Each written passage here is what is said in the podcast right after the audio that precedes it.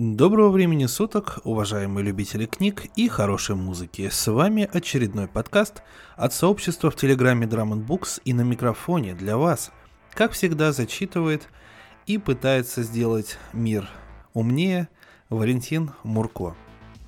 Ну что ж, дорогие друзья, сегодня будет писатель, который а, относительно недавно уже был на волнах Drum Books, но путешествуя путешествуя по летописи книжной премии Небюла, я наткнулся, что Терри Бисон довольно-таки часто был либо в номинантах, либо побеждал э, в номинации «Лучший рассказ».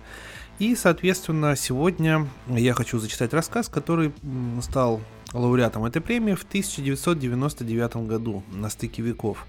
Но так как рассказ э, довольно-таки короткий, всего там где-то на полчасика он будет, то следом я зачитаю еще один рассказ от Терри Бисона, чтобы порадовать вас, дорогие слушатели.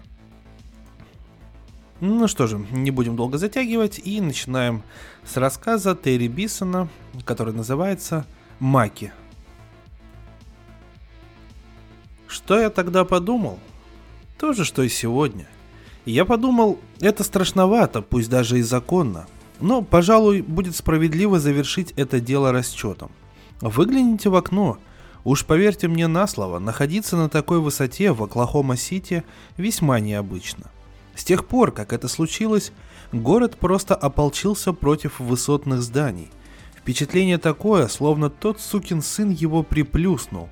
Черт, он ведь тоже хотел расчета – но поступило судебное распоряжение аж из Верховного суда. Я сперва решил, что тут замешана политика и немного озверел. Слово «озверел» не пишите. Так из какой вы газеты? Никогда о ней не слыхал, но это моя проблема. Короче, я разозлился. Да, точно, разозлился. И лишь потом до меня дошло, что причина в правах пострадавших. Мы отменили казнь и построили баки. А остальное вы знаете. Что ж, коли вам нужны подробности, то начать надо с моего бывшего помощника. Он занимался всеми деталями. Теперь он сам начальник тюрьмы. Скажите, что это я вас к нему послал. И привет от меня передайте. Я думал, что это откроет ящик Пандоры, и я так тогда и заявил. Разумеется, оказалось, что работы не так уж и много, да и не в таких масштабах, а все заказы поступали к нам – мы стали чем-то вроде питомника. Видите этих мерзавцев в баках? Так вот, перед вами 11 копий того гада, который похищал девочек в Огайо, а потом насиловал. Помните его? Но даже 11 число необычное. Обычно мы делаем 4, от силы 5, и никогда в таком количестве, как делали маков. Делаем, выращиваем, называйте как хотите. Если интересует технология, то придется вам поговорить с самим ветеринаром. Мы его здесь так называем. Он отличный парень. Приехал из сельскохозяйственного колледжа. Специализация выращивания клонов. Да так и остался у нас в исправительном департаменте. Он был студентом по обмену, но познакомился с девушкой из МакАлистера. Правда здорово, как вся эта аппаратура работает. А девушка была моей троюродной сестрой, так что теперь у меня есть родственник индус. Конечно, он не настоящий индус, не из Индии. Я вообще-то унитарианец. Нас в МакАлистере несколько, но в тюрьме работаю только я один. Я тогда только что закончил колледж, и это было мое первое задание. Ну, как можно описать такое дело? В моей стране нет такой, ну, вы сами знаете. И подобная работа меня одновременно отталкивала и восхищала. Техника клонирования известна всем. Самые большие трудности здесь возникают со скоростью роста – Животные становятся взрослыми намного быстрее, и тут мы добились больших успехов. Крупный рогатый скот за 6 недель, утки за 10 дней, стимуляция генов, ферментные ускорители. От нас хотели, чтобы мы вырастили взрослых маков за 2,5 года, а мы выдали 168 30-летних мужчин за 11 месяцев. Вы уж никому не говорите, особенно моей жене Джин – но я к ним даже как-то привязался, симпатию испытывал. Тяжело было? Ну, пожалуй, тяжело, но ведь фермеру тоже не легче, если подумать. Он ведь тоже может своих хрюшек любить, но все равно отправляет. И все мы знаем куда и для чего. Об этом вы юристов спросите, я этим не занимался. Мы уже растили все 168 маков, и мне пришлось одного уничтожить. Он еще маленький был, даже ходить не смог бы. И все для того, чтобы они смогли подменить его настоящим. Только не спрашивайте, что я при этом испытывал. То было второе судебное распоряжение. Его приняли уже после того, как маки находились в баках. Кого-то в департаменте юстиции осенила блестящая идея. Полагаю, они решили, что включив настоящего Маккоя, они сделают законной всю операцию – но в таком случае кому-то придется решать, кто именно получит того самого, настоящего Маккоя. Правосудие не желало в этом участвовать, мы тоже, поэтому привезли одну из тех машин для лотереи. Ведь это по сути и получалась лотерея, да только странновато. Ну, вы меня понимаете. Странное в том смысле, что победителю не полагалось знать, выиграл он или нет. Он или она. Это как в расстрельной команде, где никто не знает, у кого боевой патрон. И никому не положено знать, кому он достался. Наверняка эти сведения есть где-то в архивах, но под замком.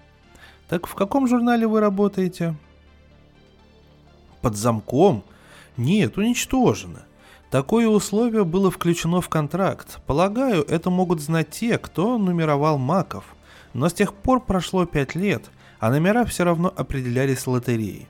Возможно, что-то можно установить, поговорив с водителями, которые доставляли маков или забирали останки. Или с семьями. Но это будет незаконным, верно? И неэтичным тоже, если хотите знать мое мнение, потому что повлияет на то, ради чего все затевалось. Поставить точку в этом деле. Права пострадавших, для этого нас и наняли, чтобы мы хранили секрет, вот мы его и храним. Конец рассказа. Естественно, они выбрали УПС, потому что мы тогда только что приобрели спецавтобус для перевозки заключенных и собирались начать свой бизнес по контракту с бюро. Маки, разумеется, были в основном местными, но не все. Несколько отправились в другие штаты, например, двое в Калифорнию. Проблема тут не в безопасности, поскольку все маки были покорными. Полагаю, их такими спроектировали.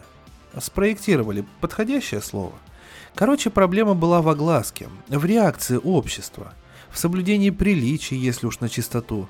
Нельзя ведь было раскатывать по округе с полным автобусом маков. И практически все семьи не желали, чтобы возле их порога крутились журналисты и телевизионщики. Хотя некоторые хотели этого. Поэтому мы доставляли их в фургонах, по двое или трое, обычно с утра. Можно сказать, почти тайком а прессу заверяли, что все еще утрясаем детали и тянули резину до тех пор, пока дело не было сделано.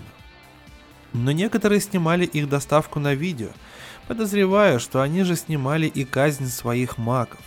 Я не из тех, у кого возникали проблемы со всем этим делом, вовсе нет. Я ездил вместе с водителями, особенно поначалу, и общался с теми, кому мы их доставляли. Жаль, вам уже не доведется увидеть благодарность на их лицах. Ведь Мака им доставляли для того, чтобы они могли убить его любым способом. Это и называлось расчет.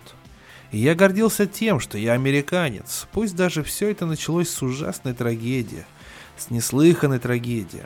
Да, говорите с водителями сколько хотите. Так на какой телеканал вы работаете? Вы не поверите, какую огласку это дело тогда получило. Оно стало великим триумфом для прав пострадавших, которые теперь включены в Конституцию, верно? Может, я и ошибаюсь. Впрочем, особо приятной такую работу не назовешь, хоть я и был тогда полностью на стороне тех семей, да и сейчас своего мнения не изменил. Как они выглядели? Да почти как вы, если не считать бороды. Все на одно лицо, все одинаковые – Одним из них был настоящий Маккой. Ну и что с того? Разве весь смысл клонирования не состоял в том, чтобы каждый из них был такой же, как и первый? Меня об этом еще никто не спрашивал. А вы случайно не из ток-шоу? Нет, они не смогли бы с нами заговорить, даже если бы и захотели, а нам с ними разговаривать не полагалось. У них лица были заклеены изолентой, только глаза виднелись, и видели бы вы эти глаза. Мы в них старались не заглядывать. Один из них мне всю машину заблевал, Хотя теоретически он никак не мог этого сделать через изоленту. И я сказал диспетчеру, что моя машина нуждается в теоретической чистке. Они мне все казались одинаковыми, такими, знаете ли, перепуганными и угрюмыми, и мне было трудно их ненавидеть, что бы они там ни натворили. Ну, не они, так их папаша, или как его правильнее назвать. Нам сказали, что они в любом случае больше десяти лет не проживут, а потом их внутренности превратятся в кашу. С этим-то, конечно, никаких проблем не возникало, ведь по закону о правах пострадавших все должно быть проделано в течение 30 дней со дня поставки.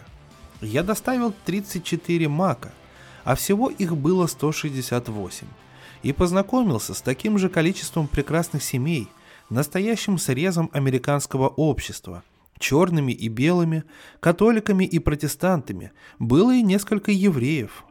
Слышал я эту байку, а как же без таких слухов, коли одному из них полагалось быть настоящим Маккоем – были и другие слухи, например, что одна семья простила своего мака и послала его куда-то учиться.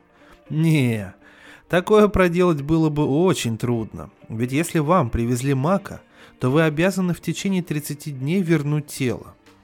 По одной версии, они подменили его тело трупом после аварии, а по другой посадили на кол чей-то труп, сожгли его, а останки вернули. Ну и в это тоже с трудом верится. Только одного мака сожгли на колу, и им пришлось просить на это особое разрешение. Еще бы, нынче в Оклахоме нужно разрешение, даже чтобы листья осенью спалить. Кто их забирал?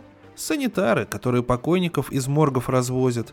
Ведь у нас на это нет лицензии, но вам они ничего не расскажут. Ведь они что забирали? Кости? Да пепел. Да, кое-какие покойнички жутковато смотрелись. Это точно. Но работа у нас такая. Ко многому привыкаешь. Нет, нам не полагалось паковать их в мешок, но иногда на такое смотрят сквозь пальцы. Ну, сами понимаете. Но больше всего меня пронял тот, которого распяли. Неправильно те ребята поступили, коли хотите знать, что я об этом думаю. Нет, мы никак не смогли бы сказать, который из них настоящий Маккой – потому как мы их в таком виде забирали. Вы лучше потолкуйте с теми семьями. Приятные люди, хотя иногда, может, чуточку нетерпеливые. Третья неделя была самой тяжелой в смысле графика. Люди так долго дожидались расчета, что недельку-другую забавлялись со своими маками, но потом им это приедалось. Забавлялось, ну, слово не совсем верно, но вы меня поняли, да? Так вот, Потом они их быстренько бах-бах и вызывайте санитаров. Ребята, мол, увозите их, да поскорее. Я это не к тому, что мы не торопились, просто график у нас был очень плотный. А в смысле того, что мы увозили... Нет, у меня с этим проблем не было. Легко. Они ж не люди. Кое-кто был здорово покорежен, а некоторые очень здорово покорежены. Я не имею права рассказывать о поведении конкретных семей. Могу лишь сказать вот что – Церемония, расчет, казнь, ну, называйте как хотите, всегда оказывалась не в точности такой, какой все они ожидали или хотели. Одна семья даже пожелала отпустить своего мака, а поскольку сделать они этого не могли, то потребовали его похоронить. Представляете, похоронить токсичные отходы. Нет, не могу их назвать или дать их телефон. Пожалуй, я вот что могу вам сказать. Это был Макс с номером между 103 и 105. Я этого не стыжусь. Мы христиане. Прости нам наши прегрешения, как прощаем мы тех, кто согрешил против нас. Мы пытались оформить все по закону, но штат даже слышать о таком не желал, потому что распоряжение о казни уже было подписано. У нас было 30 дней, и мы прождали до последней недели, а потом воспользовались прибором Кеваркяна для смертельной инъекции. Ну, то бишь, инспекция, инъекция. Набор привез врач, но на поршень шприца нажать пришлось нам. По-моему, в этом и должно заключаться одно из прав пострадавших, но, может, я и ошибаюсь. Ходили слухи, что одна семья своего простила и даже ухитрилась его выпустить, но мы с этой семьей не знакомы. По слухам, они подменили тело на труп после аварии, а самого Мака отправили в школу лесничих в Канаде – даже если это и правда, в чем я сомневаюсь, то прошло уже почти пять лет, а это половина их жизни. Считается, что через 10 лет их внутренние органы твердеют. Так из какого вы агентства? Своего мы сбросили с самолета. У моего дяди есть большое ранчо возле Мейфилда со взлетной полосой и ангаром. И Цесна 172. Пусть это и незаконно, но что они могут нам сделать? Селяви, или точнее Селяморт. Выбирайте на вкус. Это они заставили нас убить его. А разве не для того нам его дали, чтобы мы распорядились им по своему усмотрению? Разве не в этом заключалась сама идея? Он убил моего отца как собаку. И если бы я захотел повесить его как собаку, то разве это не мое дело? А ты не староват для колледжа, мальчик. Электрический стул, он в гараже стоит. Хочешь посмотреть? Там на сиденье до сих пор пятно от его дерьма. Отец вернулся домой вместе с Маком и заставил меня с мамой выйти во двор и смотреть, как он его расстреливает. Продырявил его, как решето, начал с ног и пошел выше. Минут десять у него на это ушло. И кому от этого какая польза? Тетю-то мою все равно не воскресить. Ее так целиком и не нашли, только кусок ноги. Хотите шоколадку? Импортная. Из Англии. Эра? Да, это же было совсем недавно. Я своего отказался принимать. Думал, что я один такой, но потом узнал, было еще восемь. Что с ними стало? Наверное, сунули обратно в бак. Они все равно не жильцы. У них ДНК блокирована. Или переделана, или что-то в этом роде. Я расчет совершил по-своему. Это фото моей дочери. А Маки, они все мертвы. И точка. Они немного пожили, помучились и умерли. Так чем же они от нас отличаются, скажите на милость? Из какой вы церкви? Я могу назвать нашу настоящую фамилию, но вы должны называть нас номер 49, если станете нас цитировать. Этот номер нам достался в лотерее. Мака нам привезли в среду, мы его недельку продержали, потом усадили на стул в кухне и выстрелили в голову. Мы и понятия не имели, что он все кругом заляпает мозгами. Штат мог бы нам какие-нибудь инструкции или пособия выдать. Ну вот что я вам скажу. Никто не знал, который из них настоящий, а в этом-то вся и суть, иначе это испортило бы расчет для всех остальных – Однако могу сказать, что наш настоящим не был. Откуда я знаю? Нутром почуял, вот откуда. Поэтому мы его попросту пристрелили и покончили с этой бодягой. Да какое может быть возбуждение, скажите на милость, если приходится убивать то, что и так едва живое.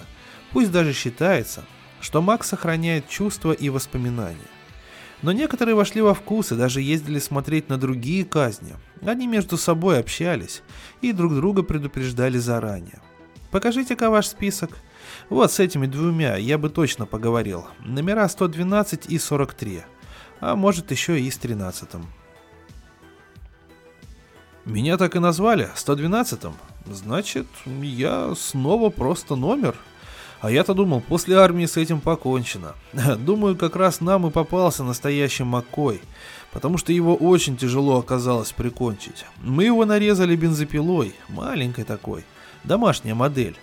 Нет, сэр, крови я не боюсь. Да, помучился он как следует. Каждая минута ему часом казалась. Все 20 минут, вот сколько времени на это ушло. Я бы его собакам скормил, если бы тело не полагалось вернуть. Но вот и вся история. О да, я удвоил удовольствие, удвоил и веселье, даже утроил. Я только один раз стал возражать, когда кончали номер 61, распяли его. По-моему, намек получился неправильный, но соседям понравилось. Утопить в сортире – это было здорово. Яд, огонь, петля, да что угодно. Люди отыскивали в библиотеках старинные книги, но для этих средневековых штучек нужно специальное оборудование. Один все же смастерил дыбу, но соседи стали жаловаться, потому что вопли им мешали.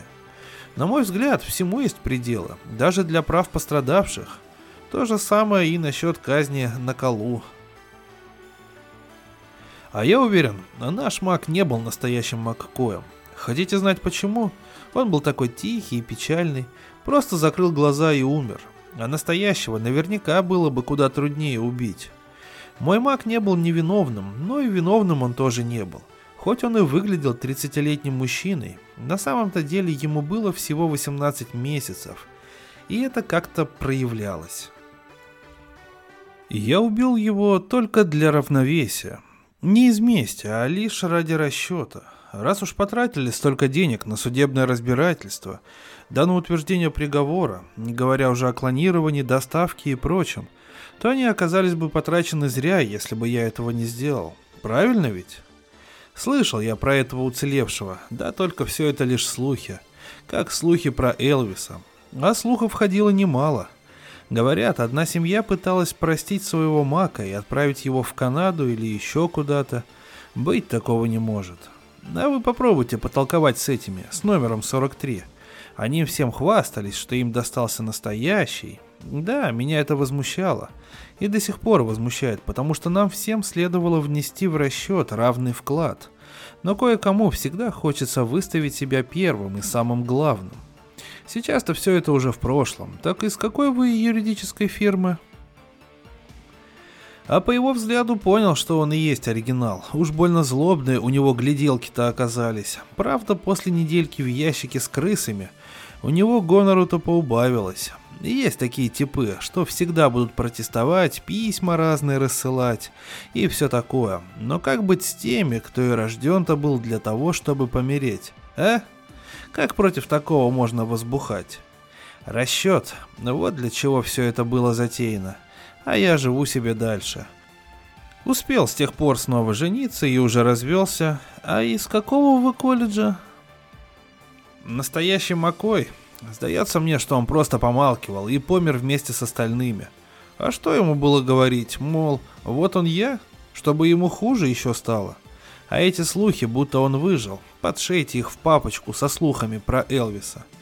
Поговаривали еще, кто-то подменил тела после аварии, а своего мака отправил в Канаду. Я на такую трепотню тоже много бы не поставил. Народ здесь такой, что и думать бы не стал о Канаде. Да и о прощении тоже. Мы? Мы тоже одолжили у штата тот приборчик, кеваркяновский. Я слыхал, еще семей 20 поступило так же. Мы его просто усадили, и Мэй нажала на поршень. Это как ручку унитаза дернуть. Мы с Мэй, она уже отошла в мир иной. Благослови Господь душу ее. Так вот, мы с ней думали о расчете, а не о месте. Тот тип, 13 номер, как-то сказал мне, что думает, будто у него и есть настоящий Маккой. Но это ему так хотелось думать, скажу я вам. Сомневаюсь я, что можно было отличить настоящего от прочих.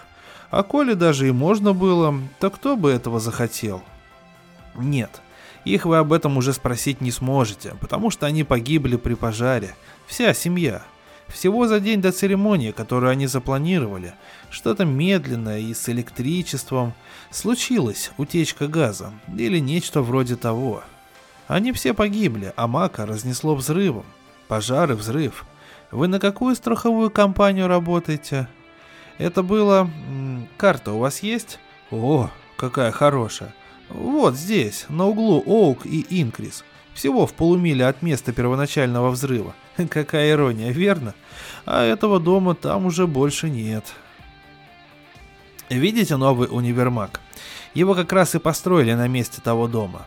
Там жила семья, в которой кто-то погиб во время Оклахомского взрыва и они получили одного из маков в компенсацию и во исполнение права потерпевшего, но, к сожалению, трагедия настигла их вновь еще до того, как они совершили расчет. Забавно, как иногда шутят на небесах, верно? Нет, никто из семьи не уцелел. Был один бездомный тип, вечно ошивался возле их дома, но полиция его прогоняла. Борода у него была в точности, как у вас. Может, был когда-то другом семьи или чокнутым троюродным родственником, кто его знает. Не повезло тому семейству, сплошные трагедии. Где этот бродяга сейчас? Во дворе, за универмагом. Он там в мусорном контейнере живет. Вон там, желтый ящик, видите? Его никогда не опорожняют. Не знаю, почему городские власти не вывезли его со двора, но он тут уже почти пять лет стоит. Я бы на вашем месте к нему не подходил. С ним шутки плохи. Он хоть и тихий, никому не пристает, но сами знаете. Дело ваше. Если постучите, то он высунется. Решите, что вы ему поесть принесли или еще что. Мальчишки иногда над ним так издеваются. Но близко не стойте. Там воняет. Папа? Да. Честно говоря, великолепный рассказ от Терри Бисона, потому что изначально он был как рассказ про актуальную тему клонирования. Напомню, что это победители 1999 года, то есть самый такой рассвет, овечка доля, вот все вот туда. А в конце выясняется, что там как бы начинаются поиски исходного маньяка и так далее, и так далее. В общем, просто это вот настоящее пособие, как буквально за там 23 минуты сделать рассказ из ничего. Причем сделать великолепный рассказ, который я вот прочитал с огромным удовольствием. Ну что же, я думаю, что Терри Бисон э, нас еще сегодня порадует интересными произведениями, точнее одним, и я с удовольствием, с огромным, зачитаю еще один его рассказ, рассказ маэстро Терри Бисона, который называется «Офисный роман». Первый раз Кен 678 увидел Мэри 97 в муниципальной недвижимости, когда стоял в очереди на закрытие. Она стояла на две позиции впереди него. Синяя юбка, оранжевый галстук, белая блузка – и выглядела в точности как любая прочая женская пиктограмма. Тогда он еще не знал, что она Мэри, потому что не мог видеть, какое именно у нее лицо. Но свою папку она держала обеими руками, как частенько делают давно работающие сотрудники, а когда очередь продвинулась вперед, он увидел ее ногти. Они были прекрасными. Как раз в этот момент очередь после прокрутки снова сдвинулась вперед, и ее пиктограмма исчезла. Кен был заинтригован, но вскоре забыл про нее. В это время года работы для него было не в проворот, и он почти непрерывно отрабатывал вызовы на задание. Позднее, на той же неделе, он увидел ее снова, когда она во время паузы стояла возле открытого окна в коридоре между копированием и пересылкой. Проходя мимо, он притормозил, воспользовавшись известной ему уловкой – повернул свою папку боком и опять увидел ее красные ногти. Странно, в меню выбор ногтей не было, а в меню цвет красного тоже не было. В выходные Кен навестил свою мать в доме. У нее был то ли день рождения, то ли какая-то годовщина. Кен ненавидел выходные. За неделю он успевал привыкнуть к своему лицу Кена и без него чувствовал себя весьма неуютно. Ненавидел он и свое старое имя, которым мать упорно продолжала его называть. И вообще он терпеть не мог находиться снаружи. Уж больно там все выглядело угрюмо и мрачно. Чтобы не поддаться панике, он закрывал глаза и негромко гудел. Снаружи он мог делать одновременно и то, и другое, пытаясь имитировать умиротворяющее гудение офиса. Но реальность нельзя заменить имитацией – и Кену так и не удалось как следует расслабиться, пока не наступил рабочий день и он снова не оказался в офисе. Ему нравилось мягкое электронное жужжание поисковых машин, деловитые потоки пиктограмм, маслянисто поблескивающие стены коридоров, успокаивающие виды за мерцающими окнами. Он любил такую жизнь и свою работу. На той неделе он и познакомился с Мэри. Точнее, она познакомилась с ним. Кен 678 забрал папку документов из поиска и нес их на печать. По мельтешению пиктограмм впереди он понял, что перед автобусом, отправляющимся из коммерческого, стоит длинная очередь, и поэтому сделал паузу в коридоре. В зонах с высокой плотностью движения ожидания поощрялись. Кен открыл окно, положив папку на подоконник. Воздуха здесь, разумеется, не было, зато вид открывался очень приятный, такой же, как и за любым другим окном в Microsurf Office 6.9. Булыжные мостовые, уютные кафе и цветущие каштаны. Апрель в Париже. Кен услышал голос. «Чудесный вид, правда?» «Что?» – спросил он, смутившись. Две пиктограммы не могут открыть одно и то же окно, и тем не менее она стояла рядом. Красные ногти и все прочее. «Апрель в Париже», — сказала она. «Знаю, но как?» Мелкая уловка, о которой я узнала. Она показала на свою папку, лежащую поверх его и смещенную вправо. «Вы это сделали?» Договорил он, потому что слова уже находились в его буфере. У нее было лицо Мэри, которое нравилось ему больше прочих стандартных лиц, и красные ногти. Когда она смещена вправо, окно воспринимает нас как одну пиктограмму, пояснила она. Наверное, оно считывает лишь правый край, предположил Кен. Ловко. Меня зовут Мэри, сказала она. Мэри 97. Кен 678. Вы замедлились, проходя мимо меня на прошлой неделе, Кен. Это тоже ловкий трюк, и я подумала, что с вами стоит познакомиться. А то эти трудоголики из городского совета такие зануды. Кен продемонстрировал ей свою уловку с папкой, хотя она, похоже, о ней уже знала. «Вы давно в городе?» — спросил он. «Слишком давно». «Но почему я вас не видел прежде?» Может, и видели, да только не обращали внимания. Сказала она и подняла руку с красными ногтями. Они у меня были не всегда. А откуда они у вас? Это секрет. Весьма симпатичная. Весьма или симпатичная? И то, и другое. Вы со мной флиртуете? Спросила она, улыбаясь улыбкой Мэри. Кен задумался над ответом, но опоздал. Ее папка замерцала перед прерыванием, и Мэри исчезла. Несколько циклов спустя на этой же неделе он увидел ее снова. Она стояла в паузе возле открытого окна в коридоре между копированием и верификацией. Кен наложил свою папку поверх ее, сдвинул папку вправо и встал рядом с Мэри, глядя на апрель в Париже. «Вы быстро научились», — заметила она. «У меня был хороший учитель», ответил он и добавил множество раз отрепетированные слова. А что если да? Что да? Флиртую. Ничего не имею против. Произнесла она, улыбаясь улыбкой Мэри. Кен 678 впервые пожалел, что лицо Кена не умеет улыбаться. Его папка уже мерцала, но ему еще не хотелось уходить. «Вы давно в городе?» Снова спросил он. «Я всегда здесь была», — ответила Мэри. Она, разумеется, преувеличивала, но в определенном смысле ее ответ был правдой. Мэри рассказала Кену, что она уже работала в городском совете, когда установили микросерф Office 6.9. До установки офиса записи хранились в подвале, в металлических ящиках и обрабатывались вручную. Я помогала переносить их на диск. Это называлось ввод данных.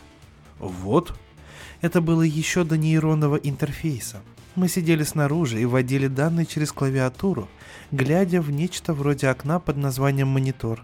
Тогда внутри офиса еще никого не было. Только картинки файлов и все прочее. И апреля в Париже, разумеется, тоже не было.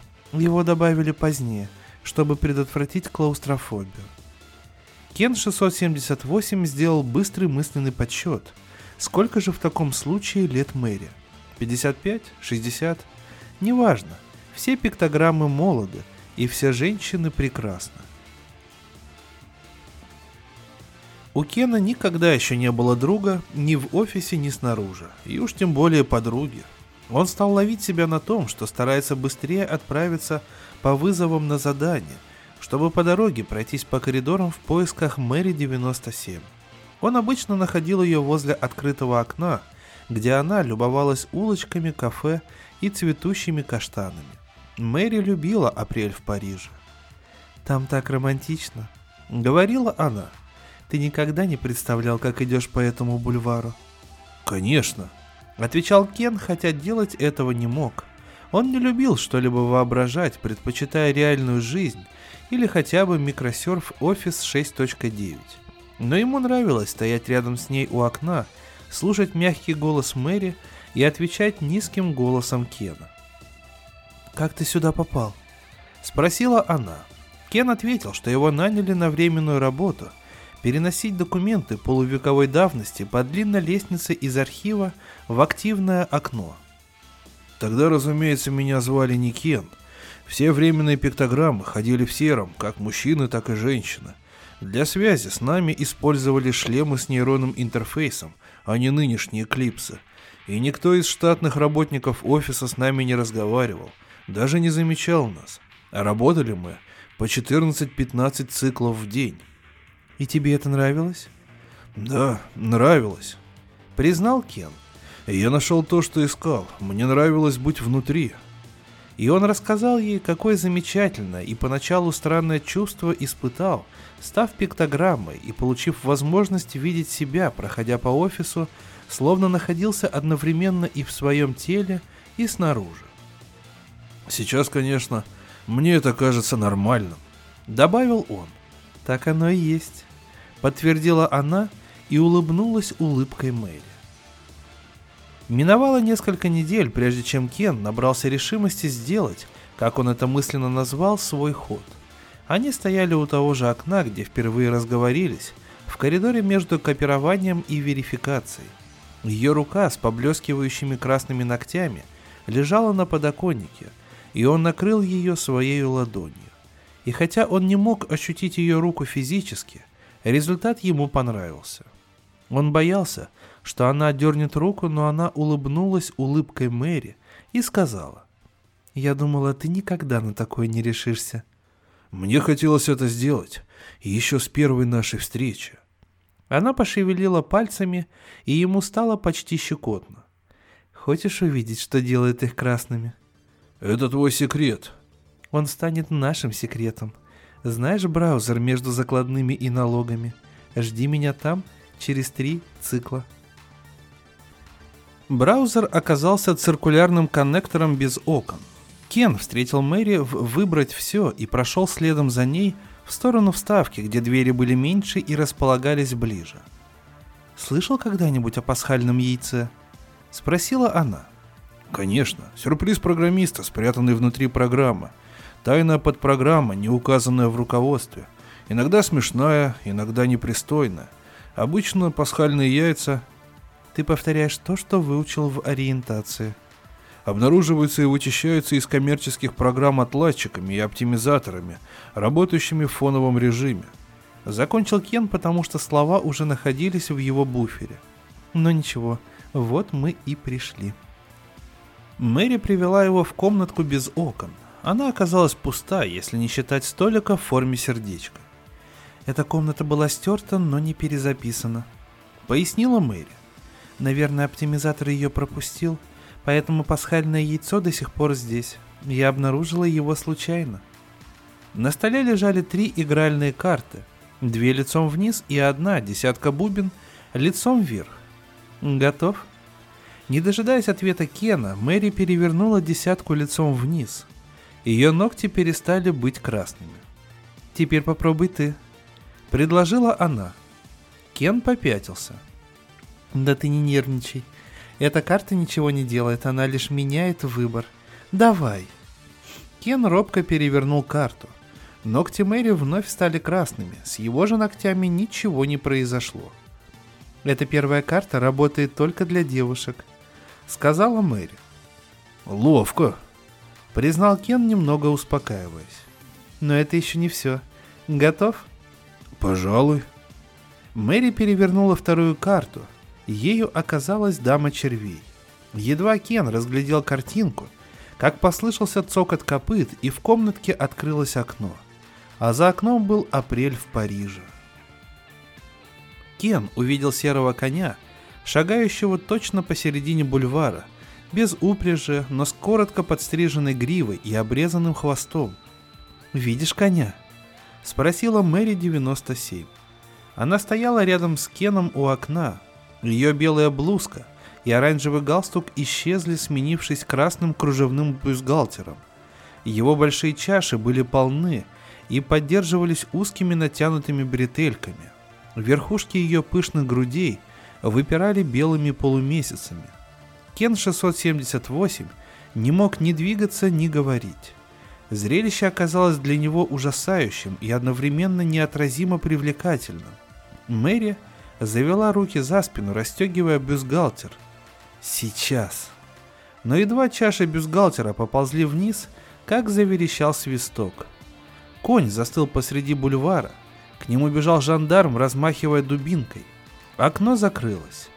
Мэри 97 стояла у столика, снова в белой блузке и оранжевом галстуке, и лишь десятка лежала лицом вверх. «Ты слишком быстро перевернула карту», — сказал Кен. Дама перевернулась сама. Ответила Мэри.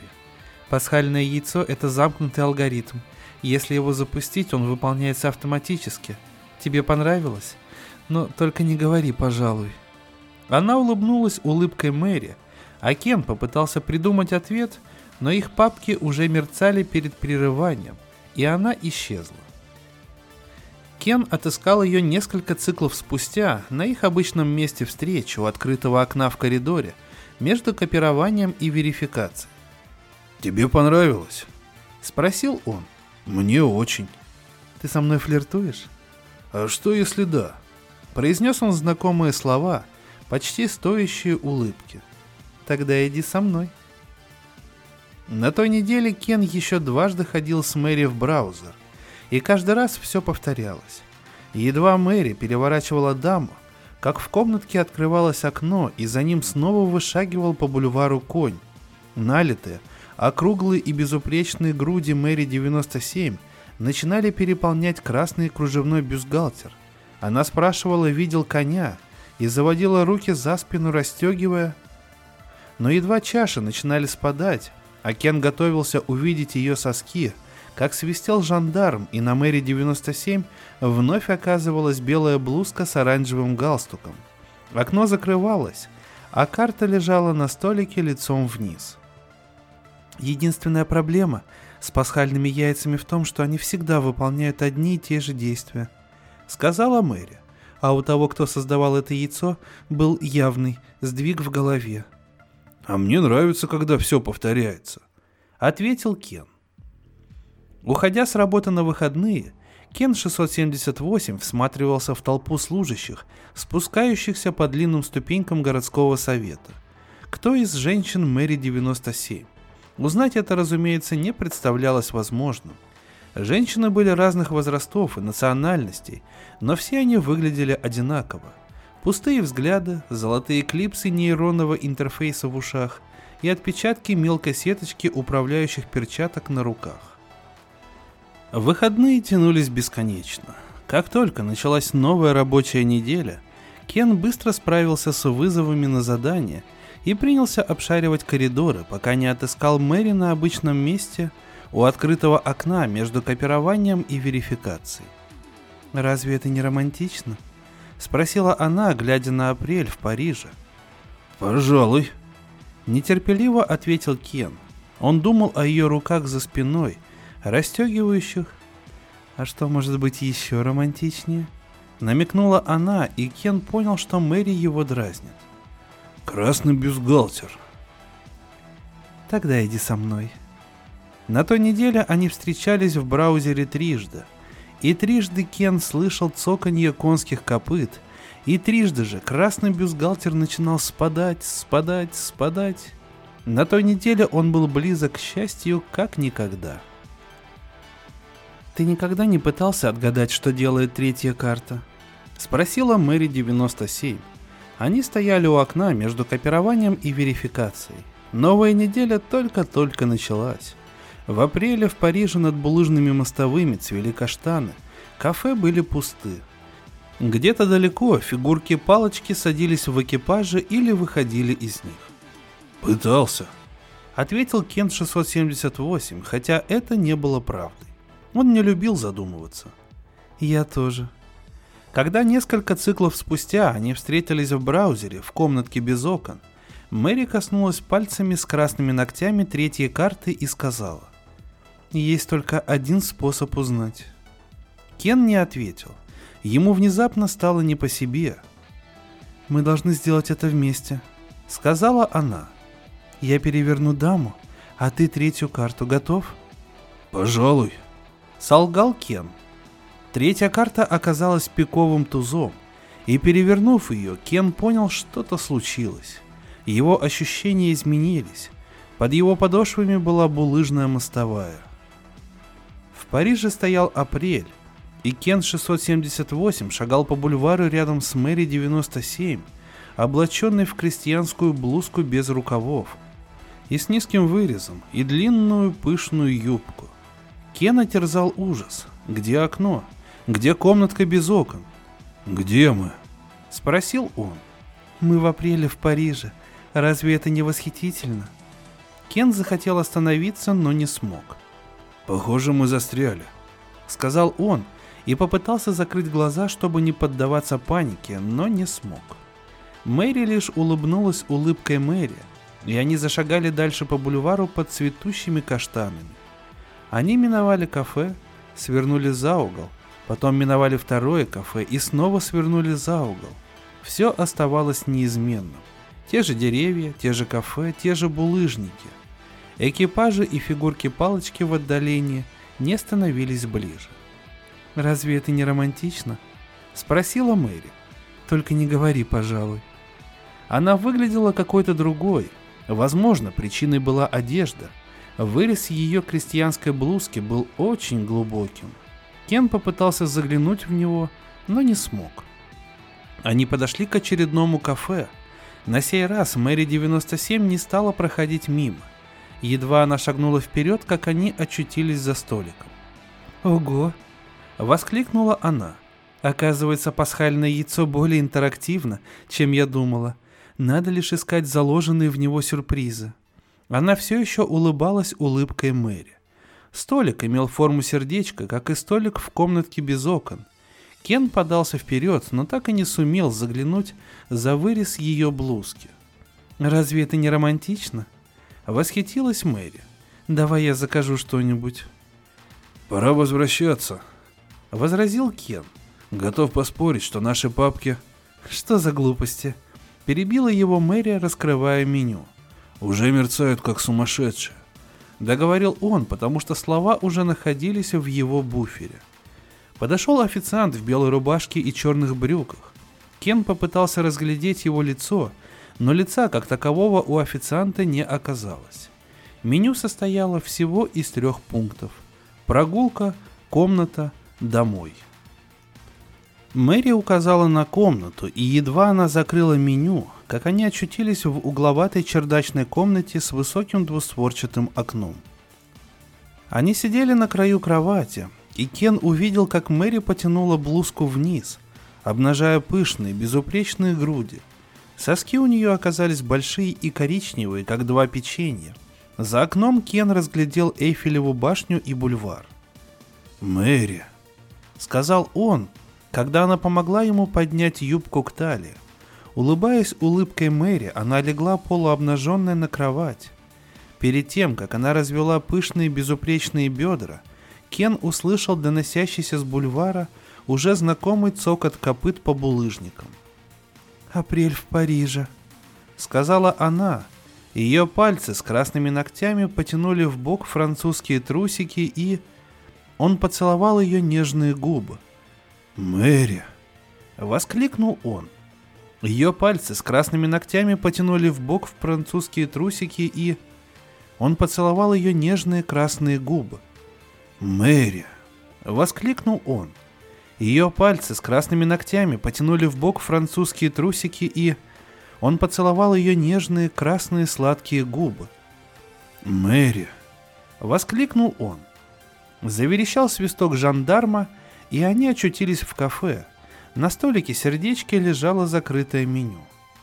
«Тебе понравилось?» — спросила Мэри.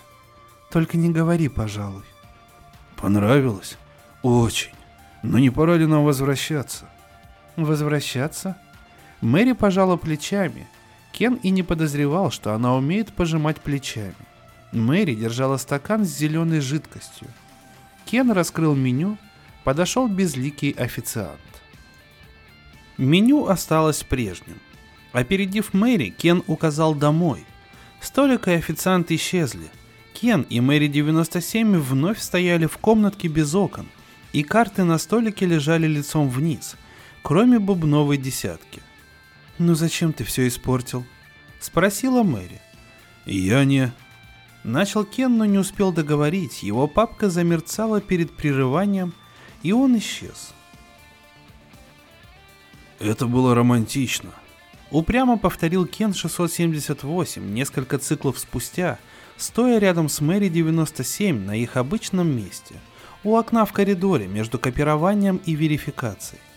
И мне понравилось. Тогда почему ты так нервничал? Разве я нервничал? Она улыбнулась улыбкой Мэри. Потому что я занервничал. Потому что апрель в Париже не входит в микросерф офис 6.9. Конечно, входит. Это же часть системного окружения. Это просто обои. Нам не положено проникать туда. Это пасхальное яйцо. И еще нам не положено заводить служебный роман. Служебный роман? Разве у нас служебный роман? Иди со мной, и я тебе все покажу. Сказала Мэри, и он пошел. И она показала. И еще, и еще, и еще. Они встречались трижды на этой неделе. И еще трижды на следующей, используя любой свободный момент. Булыжные мостовые и кафе все еще заставляли Кена 678 нервничать, но комната на чердаке ему нравилась. Ему нравились соски Мэри, похожие на большие коричневые печенья. Нравилось, как она лежала на кровати, спустив блузку, подняв к талии юбку и широко разведя пышные безупречные бедра. Нравился цокот копыт за окном и то, как ее пальчики с красными ногтями сдвигают трусики. Ведь у них в конце концов был роман – Проблема заключалась в том, что Мэри не желала возвращаться в микросерф офис 6.9. И после комнаты на чердаке ей хотелось прогуляться по бульвару под цветущими каштанами или посидеть в кафе, наблюдая, как в дальнем конце улицы фигурки палочки садятся в экипаже. «Разве это не романтично?» – спрашивала она, покачивая стакан с зеленым напитком. «Пора возвращаться», – отвечал Кен – Готов поспорить, что наши папки уже мерцают, как сумасшедшие. Ты всегда так говоришь. Неизменно упрекала его Мэри. Кен 678 ненавидел выходные, потому что скучал по негромкому электронному жужжанию микросерф офиса 6.9. Но теперь он скучал по нему и в рабочие дни. Ведь если он хотел быть с Мэри 97, а он хотел, хотел, то это означало апрель в Париже – Кен скучал по окну в коридоре между копированием и верификацией. Ему не хватало деловитого потока пиктограмм, набитых документами папок, мерцающих при вызове на задание, и красного бюстгальтера. «А что, если мы перевернем только даму?» — спросил Кен как-то в конце недели. И он перевернул даму. «Ничего», — ответила Мэри. «Ничего, кроме красного бюстгальтера». И перевернула туза. «Нам надо поговорить», — сказал наконец Кен. В Париже, как всегда, был апрель. Он шел с Мэри 97 по бульвару под цветущими каштанами. «О чем?» — спросила она, сворачивая за угол. «Обо всем». «Разве это не романтично?» — спросила она, сворачивая к кафе. «Пожалуй, но...» «Терпеть не могу, когда ты произносишь это слово». «Я скучаю по офису», Договорил Кен, потому что слова уже находились в его буфере. Каждому свое. Пожала плечами Мэри 97 и покачала зеленую жидкость в стакане. Она была густая, как сироп, и медленно стекала по стенкам. У Кена возникло ощущение, будто Мэри смотрит не на него, а сквозь него. Он попытался заглянуть за вырез ее крестьянской блузки, но не смог. «Кажется, ты хотел поговорить», «Да, хотел. Мы хотели». Кен протянул руку к меню. Мэри оттолкнула его на край стола. «Я не в настроении». «Тогда нам надо возвращаться. Готов поспорить, что наши папки мерцают как сумасшедшие». «Так возвращайся». Пожала плечами Мэри. «Что?» «Ты скучаешь по офису, а я нет. Я останусь здесь». «Здесь?» Кен попытался оглянуться, он мог смотреть лишь в одном направлении, в сторону бульвара. Почему бы и нет? Кому я там нужна? Она пригубила зеленый напиток из стакана и раскрыла меню. Кен удивился, неужели она может его пить? И почему в меню четыре пункта? Мне... Намекнул Кен, но рядом уже возник официант. Он, по крайней мере, остался прежним. «Если хочешь, возвращайся», — сказала Мэри, и Кен ткнул пальцем в домой, а Мэри указала на новый пункт меню «Остаться». Те выходные стали самыми долгими в жизни Кена 678. Едва началась новая рабочая неделя, он помчался в коридор между копированием и верификацией, лелея отчаянную надежду, но не увидел там открытого окна, и, разумеется, Мэри 97 тоже. Он искал ее между вызовами на задание, проверяя каждую очередь, каждый коридор. И, наконец, уже в конце недели впервые пришел один в скрытую внутри браузера комнатку без окон. Папки Мэри 97 там не было. Все карты, за исключением бубновой десятки, лежали на столике сердечки лицом вниз. Кен перевернул даму, но ничего не произошло. Он не удивился. Он перевернул туза и ощутил под ногами булыжную мостовую. Апрель в Париже. Цвели каштаны, но Кен не почувствовал прежней радости. Ее сменила глубокая печаль. Он вошел в первое же подвернувшееся кафе и увидел Мэри, сидящую за столиком сердечком. «Смотрите, кто пришел», — сказала она. «Твоя папка пропала. Когда я вернулся, она была в той комнатке и мерцала, как сумасшедшая. Но это было до выходных, теперь ее там нет. Я все равно туда не вернусь. Пожала плечами Мэри. Но что с нами случилось? С нами ничего не случилось. Кое-что случилось со мной. Помнишь, как ты нашел то, что искал? Так вот и я нашла то, что искала. Мне здесь нравится. Мэри подтолкнула к нему стакан с зеленым напитком. Тебе тоже может здесь понравиться, сказала она. Кен не ответил. Он боялся, что если начнет говорить, то заплачет, хотя Кены не могут плакать. «Но ничего», — сказала она и даже улыбнулась улыбкой Мэри. Глотнув из стакана, она раскрыла меню. Когда возник официант, она указала на слово «комната», и Кен каким-то образом понял, что сегодня они встретились в последний раз. В угловатой комнате на чердаке он снова заглянул за вырез ее блузки — Затем его ладони в последний раз накрыли ее полные, безупречные груди. За окном он увидел Эйфелеву башню и бульвары. «Мэри!» Воскликнул он, когда она, полуобнаженная, легла на кровать, и он каким-то образом почувствовал, что видит ее такой в последний раз. С бульвара донесся знакомый цокот копыт. Она развела безупречные бедра и сказала «Апрель в Париже». Ее пальчики с красными ногтями сдвинули французские трусики, и Кен каким-то образом понял, что это тоже в последний раз. Он поцеловал ее нежные красные губы. «Мэри!» — воскликнул он. Она сдвинула трусики, и он знал, что это в последний раз. «Мэри!» В последний раз. Заверещал свисток жандарма, и они оказались в уличном кафе — на столике сердечки лежало закрытое меню. «Ты флиртуешь со мной?» — спросила Мэри. «Какая неудачная шутка!» Подумал Кен 678 и попытался улыбнуться, хотя Кены не могут улыбаться. «Тебе полагается ответить, а что если да?» Напомнила Мэри и глотнула зеленого напитка из стакана. Сколько бы она ни отпивала, в стакане всегда оставалось достаточно жидкости. «Пора возвращаться», сказал Кен. Моя папка мерцает как сумасшедшая. Я все понимаю. Иди. Заглядывай ко мне иногда, только не отвечай, пожалуй. Кен 678 кивнул, хотя Кены не умеют кивать, и у него получилось нечто вроде поклона. Мэри раскрыла меню. Подошел официант, и Кен показал на слово «домой».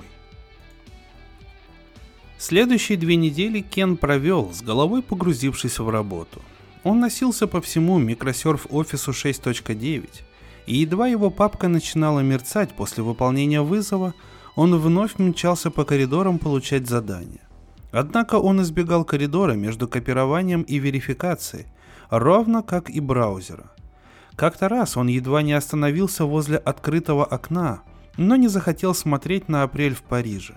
Ему было очень одиноко без Мэри. Миновали четыре недели – прежде чем Кен 678 вновь вошел в комнатку без окон в браузере. Он боялся увидеть карты на столике, но карты пропали. Вместе со столиком. Кен увидел царапины на стенах и понял, что тут поработал оптимизатор. Комнату снова стерли, а затем перезаписали. Он вышел из нее уже не одиноким. Его сопровождала великая тоска. На следующей неделе он опять зашел в комнатку и увидел, что она забита пустыми папками. Возможно, одной из них была папка Мэри 97. Теперь, когда пасхального яйца не стало, Кен 678 больше не испытывал вины за то, что не ходил к Мэри 97. Теперь ничто не мешало ему снова любить микросерф Office 6.9, наслаждаться жужжанием электронов, деловитыми потоками пиктограмм, молчаливыми очередями. Но минимум раз в неделю он останавливается в коридоре между копированием и верификацией и открывает окно. Вы можете найти его там, прямо сейчас, смотрящим на апрель в Париже. Каштаны цветут, булыжники мостовой блестят, а где-то далеко из экипажей выходят фигурки-палочки. Кафе почти пусты. В одном из них за крошечным столиком сидит одинокая фигурка. Возможно, это она. Говорят, первая любовь не забывается. И Кен 678 хочет думать, что Мэри 97 была, наверное, его первой любовью. Ему нравится вспоминать ее красные накатки, ее мягкий голос Мэри и улыбку Мэри, ее соски большие и коричневые, как печенье, ее французские трусики, ее... Вспоминать ее. Фигурка в кафе наверняка Мэри 97. Кен 678 на это надеется. Он надеется, что в апреле в Париже у нее все хорошо, и что она настолько же счастлива, насколько когда-то сделала счастливым его. И еще он надеется, что она тоже испытывает такую же чудесную печаль. Но смотрите, его папка накануне прерывания мерцает как сумасшедшая, и Кену пора работать. Ну, отличный тоже рассказ про любовь внутри компьютера. Такая вот необычная подача с легкими нотками эротики. По-моему, ничего подобного еще не было на канале. Вот. Но всегда что-то приходится в первый раз читать, в том числе и такие вот интересные э, ну, эро рассказы. В любом случае, Терри Бисон, конечно, мастерюга, потому что э, держит, э, скажем так, руку на пульсе тех событий и времени, в котором он живет. Э, потому что и клонирование, и рассказ про любовь внутри компьютера, это, конечно, ну вот, что называется, на злобу дня было написано и, в принципе, до сих пор не потеряло своей актуальности. Ну что, дорогие слушатели, надеюсь, что вам понравился этот выпуск. С вами на микрофоне, как всегда, был Валентин Мурко. Подкасты в Телеграме и на всех подкастерных платформах. Apple подкасты, Google подкасты, Яндекс подкасты. Э, Telegram, Spotify, везде, где хотите, можете послушать. Э, огромное спасибо. Э, как всегда, в конце, если есть желание поддержать меня и проект, ссылочки на донаты и номер карты я всегда прикладываю. Вам заплатить копеечку, а мне будет чертовски приятно. Огромное спасибо и до новых встреч, дорогие слушатели.